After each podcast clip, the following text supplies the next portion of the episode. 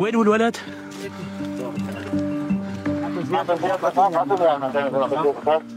لا إله لا اله إلا الله. يلا حرروا الثانيات شباب لا اله الا الله اشتغلوا على الثانيات.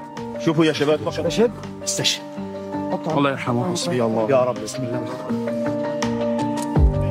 مشهد ملطخ باللون الرمادي. أبنية لازمت الأرض وركام فوق ركام وجثث الأطفال ينفض عنها الغبار ورماد المواد المتفجرة. هذا مشهد نراه منذ أكثر من شهرين في غزة. لكن هذا الصوت الذي سمعناه لا يبعد كثيرا عن غزة. أعلن الدفاع المدني السوري إصابة ثلاثة أطفال من عائلة واحدة حالة أحدهم خطرة وذلك في قصف روسي استهدف قرية جفنلك في إدلب. فما الذي يحدث في الشمال السوري؟ بعد أمس من أثير الجزيرة أنا روعة أوجيه منذ عام 2020 شهدت الأوضاع في سوريا هدوءاً نسبياً. ثبتت قواعد الاشتباك بين القوى المتصارعة مع اتفاق إردوغان وبوتين على وقف إطلاق النار بإدلب. لكن في الخامس من أكتوبر بدأت الأحداث تأخذ منحاً مختلفاً بعدما حلقت مسيرة فوق كلية حربية بحمص وقتلت العشرات. أفاد التلفزيون السوري اليوم الخميس بأن هجوما بمسيرات على كلية عسكرية حدث بعد انتهاء حفل تخرج ضباط في محافظة حمص وتسبب في سقوط عدد كبير من الضحايا.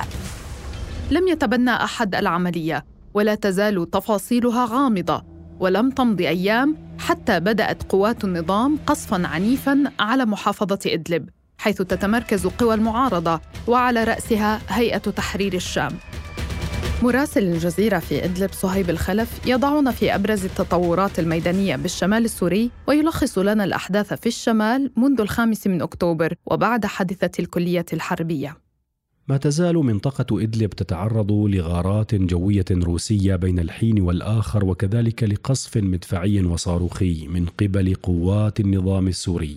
هذا القصف أخذ منحا تصعيديا أكبر بعد هجوم الخامس من أكتوبر على الكلية الحربية في حمص الذي أودى بحياة أكثر من مئة قتيل استخدمت فيه طبعا طائرات مسيرة. وبعد الهجوم طبعا قوات النظام السوري قالت إن المجموعات الإرهابية المسلحة تقف وراء الهجوم وبدأت فعلا خلال الأيام التالية باستهداف مناطق إدلب وأيضا حلب الغربي وجبل الزاوية بدأت تستهدف هذه المناطق بقصف مدفعي وصاروخي وهذا القصف صار يعني أكثر عمقا ويستهدف المناطق السكنية أو المناطق أو المدن المكتظة بالسكان. هذا القصف أيضا يعني خرب مرحلة هدوء نسبيا طويل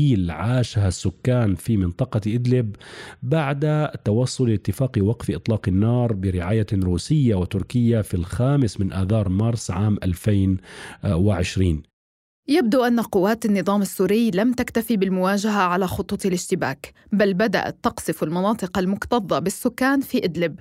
منظمة هيومن رايتس واتش نشرت تقريرا عن أن قوات النظام السوري استخدمت ذخائر عنقودية في قصفها العنيف على محافظة إدلب. سألنا مراسلنا عن الأوضاع الإنسانية في الشمال. في الجانب الإنساني ما زال السكان في مناطق شمال غربي سوريا يعيشون ظروفا إنسانية استثنائية فعدد السكان أو عدد النازحين في المخيمات جاوز مليون ونصف بحسب إحصاءات محلية أما عدد المخيمات فقد جاوز 1500 مخيم تنتشر في مناطق محافظة إدلب وفي مناطق ريف حلب الغربي التي تخضع لسيطرة المعارضة السورية. هؤلاء النازحون يعيشون ظروفا صعبة خاصة في ظل فصل الشتاء والظروف الماطرة والباردة مع افتقادهم لوسائل التدفئة وهشاشة خيامهم أمام مقاومة ظروف الشتاء الصعبة. منظمة منسقو الاستجابة قالت إن سبعين بالمئة من النازحين لم يتلقوا إمدادات تخص مواد التدفئة في السنة الماضية. أيضا في إحصاءات لمنظمة منسقو الاستجابة السورية التي تعنى بتقديم أرقام حول أوضاع النازحين. قالت إن 90% من سكان مناطق شمال غربي سوريا يعيشون آه، تحت آه، خط الفقر. وإن أعداد السكان جاوزت خمسة ملايين نسمة وهي تتوقع أن يخفض برنامج الأغذية العالمي من إمداداته لهؤلاء النازحين مع بداية العام آه، القادم. ولذلك آه، فإنها آه، حذرت أو طالبت المنظمات الإنسانية بمضاعفة جهودها للوقوف على حاجات النازحين وخاصة في فصل الشتاء. المواجهة ليست مقتصرة في شمال غرب سوريا. هناك نقاط اشتباك أخرى تنذر بالتصعيد مثل استهداف حزب العمال الكردستاني لجنود أتراك ومقتل قائد الحرس الثوري بسوريا رضا موسوي في دمشق. صهيب الخلف وضعنا في الصورة أكثر. المواجهات في سوريا ليست مقتصرة على مناطق الشمال الغربي نعم. فمحيط العاصمة دمشق يتعرض باستمرار لغارات جوية إسرائيلية كما أن مطار دمشق الدولي يتعرض لغارات تخرجه عن الخدمة باستمرار. وعلى الرغم من أن جبهة الجولان السوري من أكثر الجبهات هدوءا مع الاحتلال الإسرائيلي إلا أن هذه الغارات تسفر عن مقتل مقاتلين في الميليشيات الإيرانية وكذلك أسفرت عن مقتل سيد رضا موسوي القيادي الكبير في الحرس الثوري الإيراني. الميليشيات المدعومة من إيران والتي تنتشر بكثافة على الأراضي السورية تستهدف أيضا بين الحين والآخر القواعد العسكرية الأمريكية في شمال شرق سوريا كما حدث في قاعدة رميلان قبل بضعة أيام لكن هذه الهجمات لا تسفر عن وقوع خسائر في القوات الأمريكية. من ناحية المواجهات أيضا نشير إلى الغارات الجوية التي شنها سلاح الجو التركي ضد مواقع حزب العمال الكردستاني والتي أسفرت عن سقوط أيضا قتلى من هؤلاء المقاتلين آه، بعد آه، هجمات على جنود أتراك والتي الجنود الأتراك والتي أسفرت عن مقتل أيضا عدد من الجنود الأتراك في شمال العراق. عادة ما تتجدد هذه الغارات بين الحين والآخر أيضا كتلك التي حدثت في الرابع من أكتوبر آه، في من عام 2023 آه، عندما آه، هاجم مقاتلان كرديان وزارة الداخلية التركية وبدأت بعد ذلك uh, وبدأ بعد ذلك سلاح الجو التركي بقصف مواقع آه، كثيرة حقيقة وبشكل مكثف لحزب العمال الكردستاني في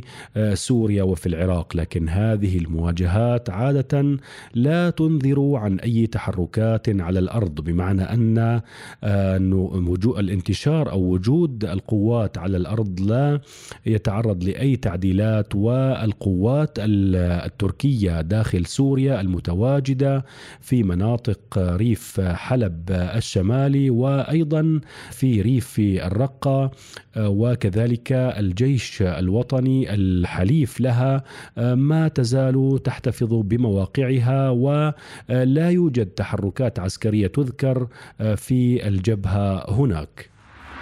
رغم أن خارطة الاشتباك مكشوفة ونقاطها واضحة لدى القوى الموجودة على الأرض، لم يمنع ذلك قوات النظام السوري من قصف المناطق المكتظة بالسكان في إدلب. الصحفي هادي العبد الله وثق بعضها في ريف إدلب. الله أكبر الله أكبر الله أكبر طيب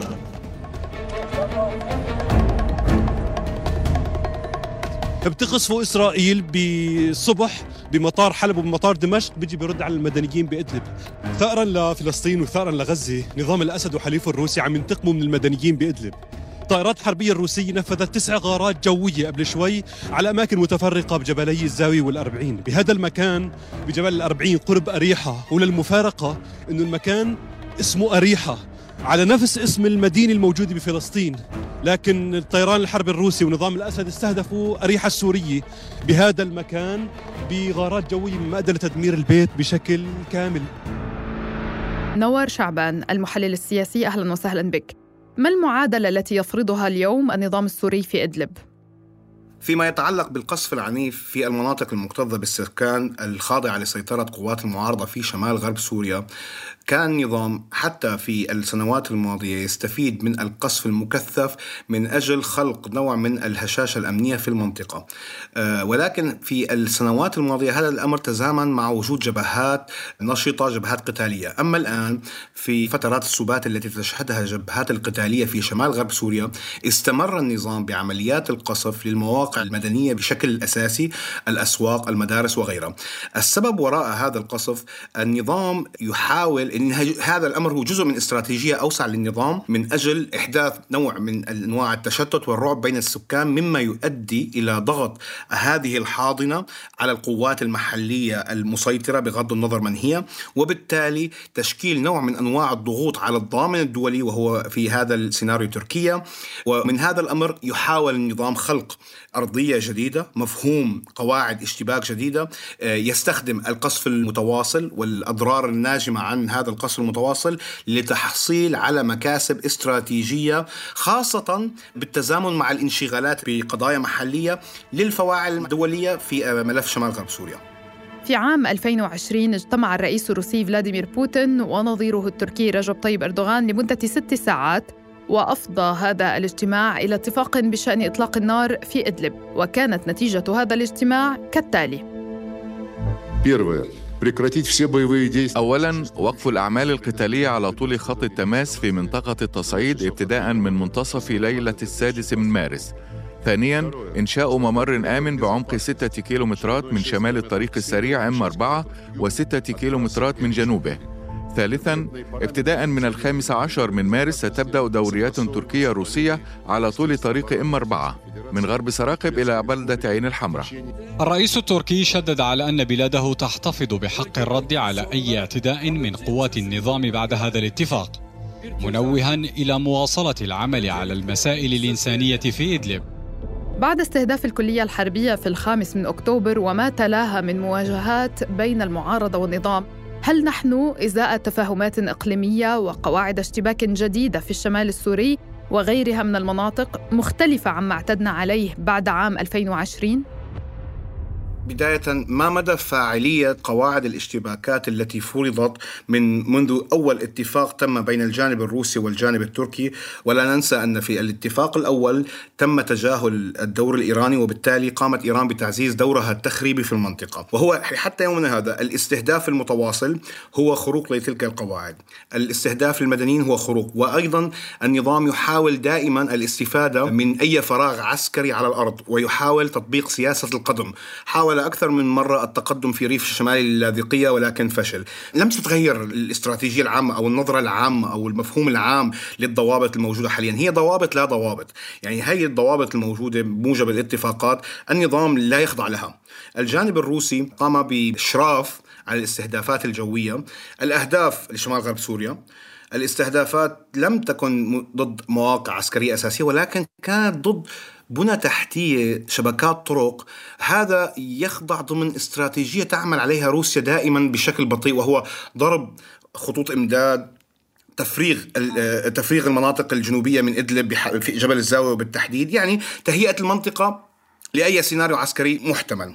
طوفان الأقصى كان له وقعه على الخارطة السورية اليوم. كيف تقرأ تداعياته؟ هناك عامل أساسي يفرض وجود النظام وفق المعادلة الأمنية والعسكرية الحاصلة في المنطقة وهو ما مدى التحكم ما رح أقول سيطرة ولا رح أقول تحكم ما مدى تواجد وانتشار الحرس الثوري الإيراني حزب الله اللبناني وغيره من الميليشيات الإيرانية الأجنبية والمحلية. وبالتالي إذا هي النقطة أساسية كانت سبب كافي لأن تكون سوريا جزء من الرد الإسرائيلي. إسرائيل سعت بعد عملية طوفان الأقصى بأن تعيد إحياء فكرة الدولة القتالية. خلال السنوات الماضية إسرائيل كانت دائما تتجنب الاشتباكات الموسعة وكانت حتى استهدافاتها في سوريا كانت تأتي بصيغة استراتيجية خلينا نقول دفاع مسبق. ولكن بالتحديد بعد 7 أكتوبر 2023 بدأت إسرائيل باستهدافات بالبداية عشوائية وحتى استهدافات المطار كانت بس فقط لغرض تعطيل المدرجات ولم يكن هناك هدف حقيقي لم يكن هناك شحنة لم يكن هناك مستودعات. الضربات التي شهدتها المنطقة سوريا الجنوب السوري بالتحديد كانت فقط في البداية كانت فقط رسالة من إسرائيل تحاول التوضيح فيها أنها على قدرة بفتح أكثر من جبهة بنفس الوقت والقتال والاستهداف. بالتزامن كيف كان هناك وقع أكثر أكبر على الجانب السوري وذلك بظهور أدوات إيرانية بشكل أوضح أدت إلى أو حفزت إنه إسرائيل تتحول من مفهوم إنه فقط الضرب من أجل إثبات القوة إلى الضرب من أجل تحقيق أثر يشكل ضغوط على إيران، يعني هون أدخلت إسرائيل في المرحلة الثانية من الاستهدافات في سوريا قوتها الاستخباراتية والتي كانت إحدى النتائج إنه تم اغتيال مستشارين قبل رضا موسوي من فترة في السيده زينب، رضا موسوي تم أيضا اغتياله واللي هو اسم مهم للجانب الإيراني. هون هي النقطة الأساسية التي تؤكد على ما مدى تدخل إيران في الحاصل في المنطقة. وجود رضا موسوي في السيدة زينب في دمشق هو لا يأتي من دون يعني من دون سبب استراتيجي إنما يأتي ضمن سياق توحيد الأعمال آه، آه، وهو لأنه هو المسؤول عن العلاقات العسكرية بين إيران والمقاومة الإسلامية في سوريا. وهو اللي كان مسؤول عن تشكيل الجسم الجديد أو غرفه العمليات خلينا نقول المقاومة الإسلامية في العراق والتي تعمل في العراق وفي سوريا ومنذ أيام آه، تبنت ضربه في البحر الأبيض المتوسط. تابعنا أيضا تواجد الرئيس السوري بشار الأسد في القمة العربية الإسلامية التي انعقدت بداية نوفمبر تشرين الثاني. إن الطارئ في قمتنا اليوم ليس العدوان ولا القتل، فكلاهما مستمر وكلاهما ملازم للكيان وسمة له. لكن الطارئ هو تفوق الصهيونية على نفسها في الهمجية. مما يضعنا أمام مسؤوليات غير مسبوقة في جسامتها انسانيا وسياسيا بالحد الأدنى. هذا إن وضعنا جانبا الأمن القومي لمنطقتنا. أستاذ نوار شعبان كيف تقيم مسار التطبيع العربي مع النظام السوري حتى الآن؟ هذا الأمر كان يعكس رغبة بعض الدول العربية في إعادة دمج سوريا إلى خلينا نقول الحظيره العربية أو الجانب العربي أو الحضن العربي وربما تأمين مصالحها الإقليمية. آه، بس في هناك عدة عقبات وتحديات حتى يعني أكثر الدول رغبة في تفعيل خط التطبيع ونقله إلى مرحلة خلينا نقول تنفيذية. هناك عقبات عديدة. في عندك المعارضة الدولية القضايا الإنسانية التي تتعلق بموضوع المعتقلين والموضوع النازحين واللاجئين الاستقرار والأمن النظام السوري لا يزال يواجه تحديات أمنية مستمرة خاصة في جنوب سوريا هذا فرضا إذا قلنا أنه هو ليس جزءا من هذه التحديات الأمنية. مثلا على سبيل المثال موضوع الكبتيكون الذي يصنع في سوريا ويتم تهريبه عبر الطرق السورية الدولية وعبر الحدود السورية الدولية إما إلى الأردن برا أو عبر آه، آه، شحنات بحرية وجوية.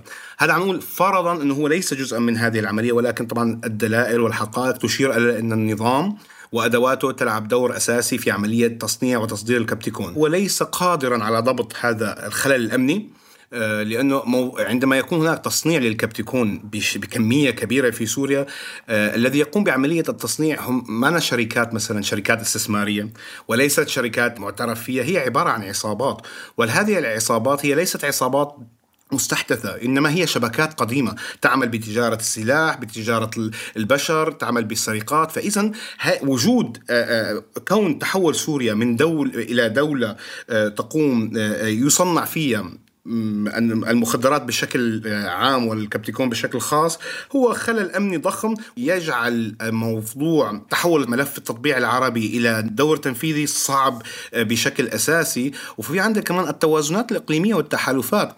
العلاقات مع الأسد يمكن أن تؤثر على التحالفات الإقليمية والتوازنات السياسية أي أن الدول العربية قد تكون حذرة من تعزيز نظام يحظى بدعم يحظى عفوا بدعم قوي من إيران وروسيا. الأمر الذي يمكن أن يعطي هذه الدول نفوذا أكبر في المنطقة. تقع سوريا اليوم بمختلف جغرافياتها على صفيح ساخن ورغم أن القوى الكبرى الفاعلة لا تزال تتعامل بحذر شديد إلا أنه لا أحد يضمن عدم انفلات الأوضاع في الشمال السوري. فالفاعلون كثر والمصالح معقدة ومتشابكة والطوفان قد يصيب المنطقة بأكملها. بعد أمس من أثير الجزيرة تابعونا عبر كافة منصات البودكاست وأرسلوا لنا أسئلتكم ومقترحاتكم في التعليقات وعبر حسابات أثير على مواقع التواصل الاجتماعي. دمتم بخير ونلتقي بعد أمس.